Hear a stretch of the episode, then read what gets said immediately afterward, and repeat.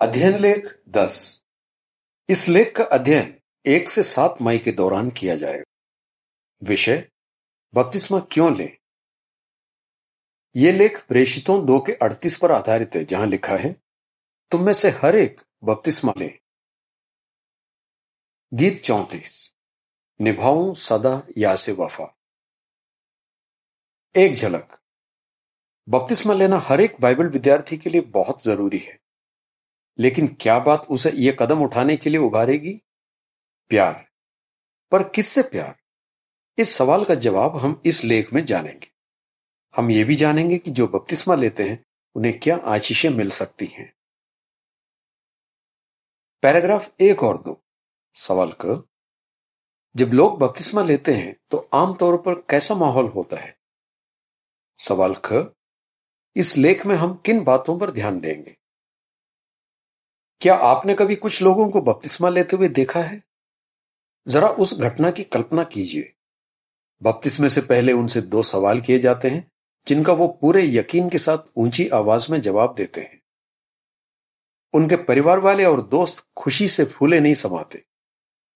फिर जब वो बपतिस्मा लेकर पानी से ऊपर आते हैं तो तालियों की गड़गड़ाहट सुनाई देती है। उनके चेहरे पर एक अलग ही खुशी नज़र आती है।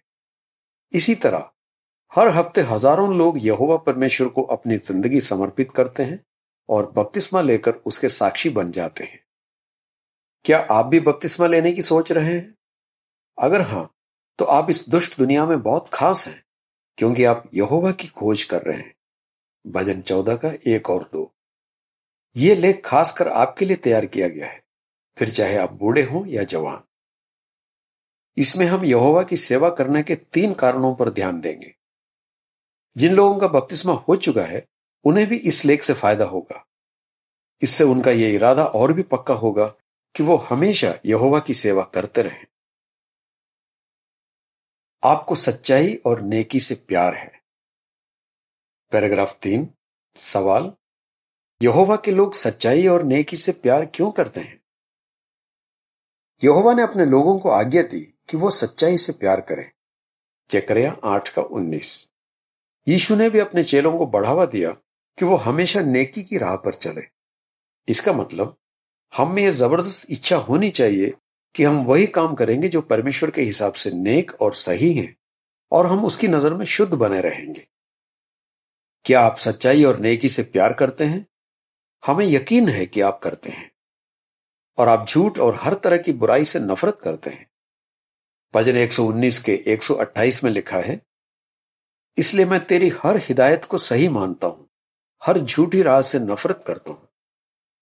और आयत एक में लिखा है, मैं झूठ से नफरत करता हूँ, घिन करता हूँ, मगर तेरे कानून से प्यार करता हूँ। जो लोग झूठ बोलते हैं, वो इस दुनिया के राजा शैतान की तरह बन रहे होते हैं। शैतान यहुआ के पवित्र नाम को बदनाम करने पर तुला हुआ है, और वो ऐसा अदन के बाग में हुई बगावत से करता आ रहा है।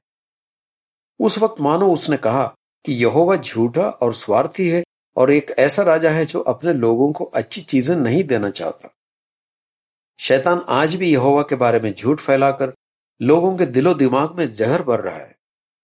और इस वजह से जब लोग सच्चाई से प्यार नहीं करते तो शैतान बड़ी आसानी से उन्हें गलत राह पर ले जाता है और वो हर तरह के बुरे काम करने लगते हैं। पैराग्राफ चार, सवाल। यहोवा ने यह कैसे साबित किया है कि वो सच्चाई का परमेश्वर है? यहोवा सच्चाई का परमेश्वर है, और वो ये सच्चाई अपने तक ही नहीं रखता, बल्कि जो उससे प्यार करते हैं, उन्हें भी बताता है। भजन इकतीस का पाँच। जब यहोवा लोगों को सच्चाई सिखाता है तो वो शैतान की फैलाई झूठी शिक्षाओं की गुलामी से आज़ाद हो जाते हैं। यहोवा अपने लोगों को यह भी सिखाता है कि वो हमेशा सच बोले और नेक काम करें। ऐसा करने से उन्हें मन की शांति मिलती है और वो सिर उठाकर जी पाते हैं। जब आप बाइबल का अध्ययन कर रहे थे तो क्या आपको भी ऐसा ही लगा? आपने जाना कि यहोवा की बताई राह पर चलने में ही इंसानों की भलाई है और इस राह पर चलने से आपको खुद भी बहुत फ़ायदा हुआ होगा। इसलिए आपने सोचा कि आप वही करेंगे जो यहोवा की नज़र में सही है। आप सच्चाई का साथ देना चाहते हैं और शैतान ने यहोवा पर जो इल्ज़ाम लगाया है उसे झूठा साबित करना चाहते हैं। लेकिन आप यह कैसे कर सकते हैं? चित्र शीर्षक। शैतान हज़ारों साल से यहोवा का नाम बदनाम करता आया है और आज भी कर रहा है। पैराग्राफ पाँच। सवाल। आप कैसे यह साबित कर सकते हैं कि आपको सच्चाई और नेकी से प्यार है? आप जिस तरह ज़िंदगी जिएँगे उससे आप साबित कर सकते हैं कि आपको सच्चाई और नेकी से प्यार है। इस तरह आप मानो कह रहे होंगे, मैं शैतान के फैलाए झूठ पर विश्वास नहीं करूँगा, बल्कि सच्चाई का साथ दूँगा। यहोवा मेरा राजा है, और मैं वही करूँगा जो उसकी नज़र में सही है। पर आप ये कैसे कर सकते हैं? प्रार्थना में अपनी ज़िंदगी यहोवा को समर्पित करके, और फिर अपना समर्पण सबके सामने ज़ाहिर करने के लिए बपतिस्मा लेकर। सच्चाई और नेकी से प्यार आपको उभारेगा कि आप बपतिस्मा लें। आपको यीशु मसीह से प्यार है। पैराग्राफ छ सवाल। भजन 45 के चार में यीशु से प्यार करने की कौन सी वजह बताई गई है? आप यीशु मसीह से प्यार क्यों करते हैं? जरा भजन 45 के चार पर ध्यान दीजिए। वहाँ लिखा है, पूरे वैभव से सवार होकर जीत हासिल करता जा सच्चाई, नम्रता और नेकी की खातिर जंग लड़ और तेरा दाया हाथ विस्मयकारी काम करेगा। वहाँ बताया गया है कि यीशु सच्चाई, नम्रता और नेकी की खातिर जंग लड़ता है। उसके लिए तीनों बातें बहुत अहमियत रखती हैं। इसलिए अगर आपको सच्चाई और नेकी से प्यार है तो ज़ाहिर सी बात है कि आप यीशु से भी प्यार करेंगे। याद कीजिए कि यीशु ने कैसे हिम्मत से नेकी और सच का साथ दिया। लेकिन उसने नम्र होने का बढ़ावा कैसे दिया? आइए जाने। पैराग्राफ सात, सवाल। नम्र होने की बात करें तो ईशु की कौन सी बात आपको अच्छी लगती है? ईशु ने अपने जीने के तरीके से सिखाया कि हम कैसे नम्र हो सकते हैं। जैसे, उसने कभी भी लोगों से अपनी वाहवाही नहीं करवाई, बल्कि सारी महिमा अपने पिता को दी। जब आप इस बारे में सोचते हैं कि यीशु कितना नम्र है तो आपको कैसा लगता है? क्या आपका मन नहीं करता कि आप उससे प्यार करें और उसके जैसे बने? ज़रूर करता होगा। लेकिन यीशु इतना नम्र क्यों है? इसलिए कि वो अपने पिता से प्यार करता है जो बहुत नम्र है और उसकी तरफ़ बनना चाहता है। सच में, यीशु ने हु बहु यहोवा के गुण ज़ाहिर किए। क्या ये जानकर आप यीशु से और भी प्यार नहीं करने लगते? पैराग्राफ आठ, सवाल हम अपने राजा यीशु से क्यों प्यार करते हैं? हम यीशु से प्यार करते हैं और खुश हैं कि वो हमारा राजा है, क्योंकि उससे अच्छा राजा और कोई हो ही नहीं सकता। उसे खुद यहोवा ने सिखाया है और हमारा राजा बनाया है। और यीशु भी हमसे इतना प्यार करता है कि उसने हमारी खातिर अपनी जान कुर्बान कर दी। ऐसे राजा से कौन प्यार नहीं करेगा? यीशु ने कहा कि जो लोग सच में उससे प्यार करते हैं, वो उसकी आज्ञाएँ मानते हैं। और ऐसे लोगों को उसने अपना दोस्त कहा। सोचिए, यहोवा के बेटे का दोस्त होना कितनी बड़ी बात है। पैराग्राफ नौ, सवाल। यीशु ने जो बपतिस्मा लिया और उसके चेले जो बपतिस्मा लेते हैं, उनमें क्या बात एक जैसी है? यीशु की एक आज्ञा है कि उसके चेले बपतिस्मा लें। उसने खुद भी ऐसा किया था। लेकिन यीशु ने जो बपतिस्मा लिया और उसके चेले जो बपतिस्मा लेते हैं वो कुछ मायनों में अलग है, पर कुछ मायनों में वो एक जैसा है। जैसे जब यीशु ने बपतिस्मा लिया तो उसने ये ज़ाहिर किया कि अब से वो अपने पिता की मर्ज़ी पूरी करेगा। उसी तरह जब उसके चेले यहोवा को अपनी ज़िंदगी समर्पित करके बपतिस्मा लेते हैं तो वो सबके सामने ये ज़ाहिर करते हैं कि अब से उनके लिए अपनी मर्ज़ी नहीं, बल्कि यहोवा की मर्ज़ी पूरी करना सबसे ज़रूरी है। इस तरह वो यीशु के जैसे बन रहे होते हैं। कुछ और जानकारी। ईशु के बपतिस्मे और उसके चेलों के बपतिस्मे में क्या फ़र्क है? ईशु का बपतिस्मा। एक, यीशु को अपनी ज़िंदगी यहोवा को समर्पित करने की ज़रूरत नहीं थी, क्योंकि वो एक ऐसे राष्ट्र में पैदा हुआ था जो पहले से परमेश्वर को समर्पित था। दो, उसे पापों के लिए पश्चाताप करने की ज़रूरत नहीं थी और न ही एक साफ़ जमीर के लिए परमेश्वर से गुजारिश करनी थी, क्योंकि वो परिपूर्ण था और उसने कोई पाप नहीं किया था। मसीह के चेलों का बपतिस्मा। एक, पुराने जमाने में इसराइल राष्ट्र की तरह आज ऐसी कोई जाति या राष्ट्र नहीं है जो यहोवा को समर्पित हो। इसलिए यीशु के चेले आज बपतिस्मा लेने से पहले अपनी ज़िंदगी यहोवा को समर्पित करते हैं। दो, हम अपरिपूर्ण इंसानों को बपतिस्मा लेने के लिए अपने पापों का पश्चाताप करना होता है। और एक साफ़ जमीर पाने के लिए परमेश्वर से गुजारिश करनी होती है। वापस लेख पर। पैराग्राफ दस, सवाल। आप यीशु से क्यों प्यार करते हैं और यह प्यार आपको क्या करने के लिए उभारेगा?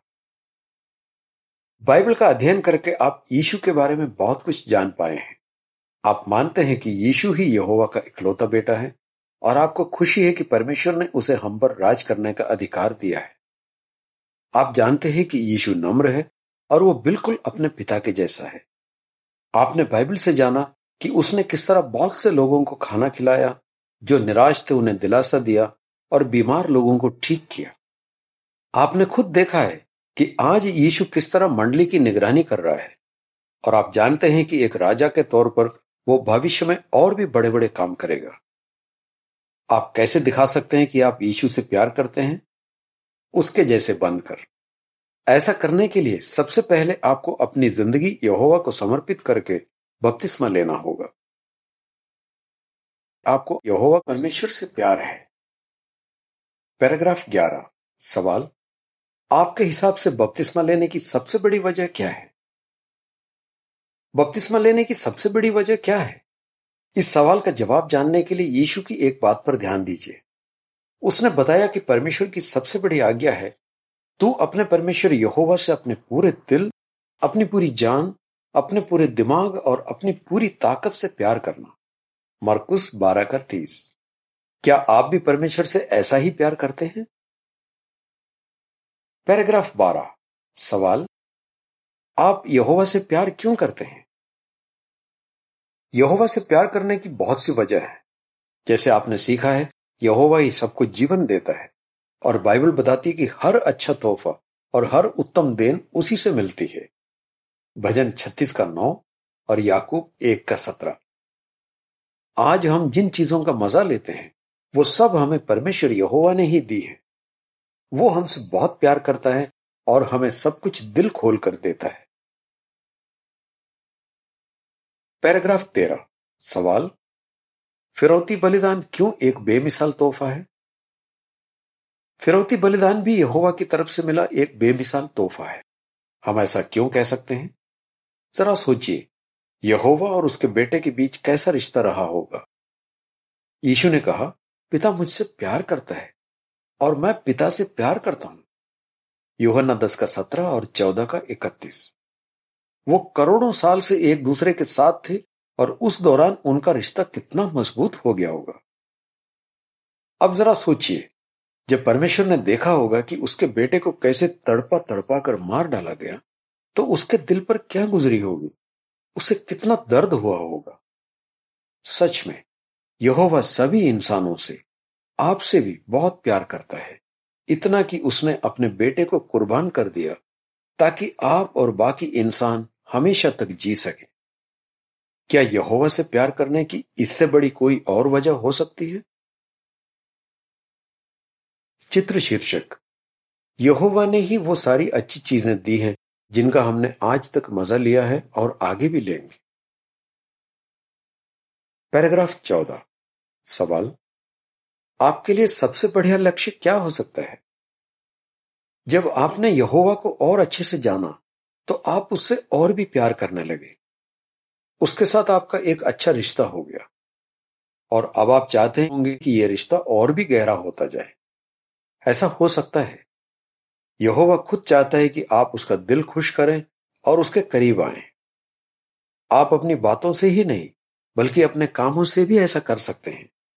आप जिस तरह से ज़िंदगी जिएँगे, उससे पता चलेगा कि आप सच में यहोवा से प्यार करते हैं और उसका दिल खुश करना चाहते हैं। इससे बढ़िया लक्ष्य आपके लिए और क्या हो सकता है? पैराग्राफ पंद्रह। सवाल, आप क्या कर सकते हैं जिससे पता चले कि आप यहोवा से प्यार करते हैं? आप ऐसा क्या कर सकते हैं जिससे पता चले कि आप यहोवा से प्यार करते हैं? आप अपनी ज़िंदगी सच्चे परमेश्वर को समर्पित कर सकते हैं। ऐसा करने के लिए आप अकेले में एक खास प्रार्थना कर सकते हैं। फिर अपना समर्पण सबके सामने ज़ाहिर करने के लिए बपतिस्मा ले सकते हैं। जैसे इस लेख में हमने पहले चर्चा की, ये आपकी ज़िंदगी में बहुत ही खुशी का मौका होगा। अब आप ज़िंदगी का एक नया सफ़र शुरू करेंगे। अब से आप अपने लिए नहीं, बल्कि यहोवा के लिए जिएँगे। आपको शायद लगे कि यह बहुत बड़ा कदम है। यह बात सच है, लेकिन घबराइए मत। ऐसा करने से आप सबसे अच्छी ज़िंदगी जी पाएँगे। वो कैसे? पैराग्राफ 16 सवाल। जैसे भजन इकतालीस के बारह से पता चलता है, जो लोग यहोवा की सेवा करते हैं, वो उनके लिए क्या करेगा? यहोवा परमेश्वर सबसे उदार है। आप उसके लिए जो कुछ भी करेंगे, वो हमेशा उससे बढ़कर ही आपके लिए करेगा। जब आप उसकी मर्ज़ी के मुताबिक जिएँगे तो वो आपको ढेरों आशीषें देगा। इस दुष्ट दुनिया में भी आपको कभी अच्छी चीज़ों की कमी नहीं होगी और आप एक खुशहाल ज़िंदगी जी पाएँगे। ये तो बस शुरुआत है। बपतिस्मे के साथ आपका जो सफ़र शुरू होगा, उसका कभी कोई अंत नहीं होगा। आपका अपने पिता यहोवा के साथ जो रिश्ता है, वो और भी मज़बूत होता चला जाएगा और आप हमेशा उसकी सेवा करते रह पाएँगे।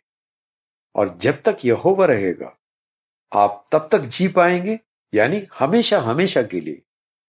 भजन इकतालीस के बारह में लिखा है, मेरे निर्दोष चाल चलन की वजह से तू मुझे ऊँचा उठाता है, तू मुझे अपनी नज़रों के सामने सदा बनाए रखेगा।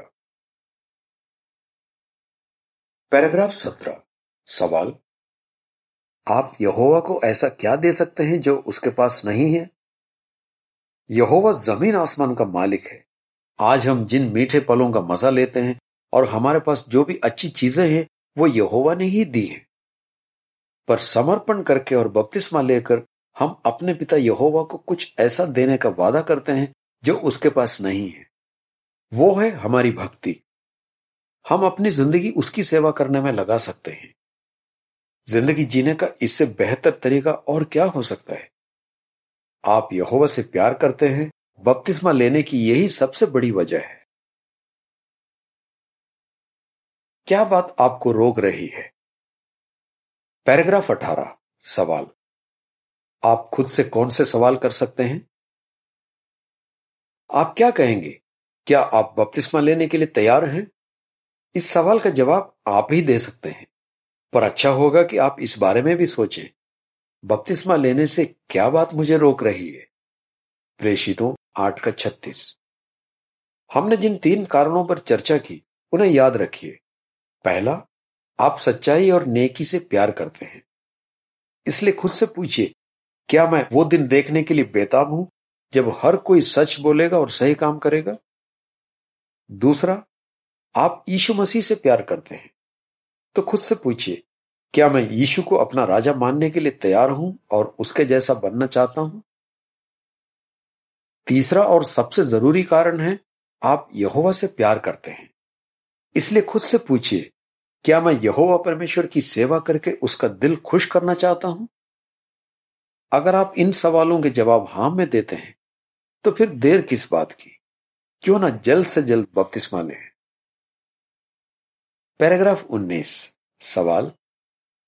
आपको बपतिस्मा लेने से क्यों नहीं झिझकना चाहिए? एक उदाहरण दीजिए।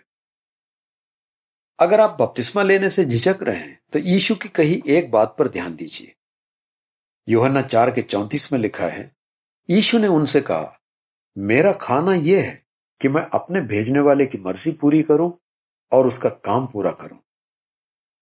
गौर कीजिए कि यीशु ने अपने पिता की मर्ज़ी पूरी करने की तुलना खाने से की। खाने से क्यों? क्योंकि खाना खाने से हमें फ़ायदा होता है, हमारा भला होता है। यीशु जानता था कि यहोवा हमसे जो भी करने के लिए कहता है, उससे हमारा भला ही होता है। यहोवा हमसे कभी कोई ऐसा काम करने के लिए नहीं कहेगा जिससे हमारा नुकसान हो। अब जरा सोचिए, क्या यहोवा की मर्ज़ी है कि आप बपतिस्मा लें? बिल्कुल। तो फिर आप पूरा यकीन रख सकते हैं कि अगर आप उसकी आज्ञा मानकर बपतिस्मा लेंगे तो आपका भला ही होगा। जब आप कोई बढ़िया खाना खाने से नहीं झिझकते तो फिर बपतिस्मा लेने से क्यों झिझकना? पैराग्राफ 20 सवाल? अगले लेख में हम क्या जानेंगे? कुछ लोग बपतिस्मा लेने से क्यों पीछे हटते हैं? शायद वो सोचते हो, मैं अभी इसके लिए तैयार नहीं। ये बात सच है कि यहोवा को अपनी ज़िंदगी समर्पित करना और बपतिस्मा लेना एक बहुत बड़ा फैसला है। इसमें वक्त तो लगता ही है, बहुत कुछ सोचना भी पड़ता है और काफ़ी मेहनत करनी होती है। अगर आप बपतिस्मा लेने की सोच रहे हैं तो आप इसके लिए खुद को कैसे तैयार कर सकते हैं? इस सवाल का जवाब हम अगले लेख में जानेंगे। आगे बताई बातें आपको बपतिस्मा लेने के लिए कैसे उभार सकती हैं? सच्चाई और नेकी से प्यार, यीशु मसीह से प्यार, यहोवा परमेश्वर से प्यार। गीत 28 कौन है यहोवा का दोस्त? लेख समाप्त।